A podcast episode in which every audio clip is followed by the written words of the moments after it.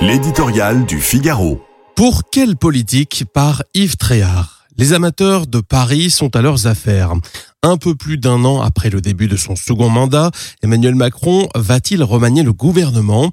Congédier la première ministre et son équipe, prolonger le bail d'Elisabeth Borne, mais changer quelques têtes derrière elle, ou encore ne rien bouger pour l'instant, chacune des hypothèses à ses partisans.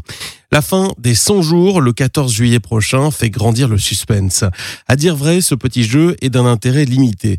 Même si une majorité de Français, selon les sondages, souhaitent la nomination d'un nouveau locataire à Matignon, la seule question qui vaille tient en trois mots. Pour quelle politique? La réforme des retraites était l'unique engagement clair de campagne du chef de l'État. Celle-ci adoptée, où veut-il conduire la France à présent? La feuille de route qu'il a dévoilée il y a trois mois était censée donner un nouvel élan à son action, mais a-t-il le pouvoir de la mettre en œuvre? D'abord, il ne dispose pas de la majorité nécessaire pour faire passer des textes importants.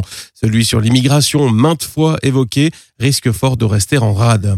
Ensuite, le pays vit sur un volcan animé par des vents violents et contraires l'opinion est plus que jamais éruptive.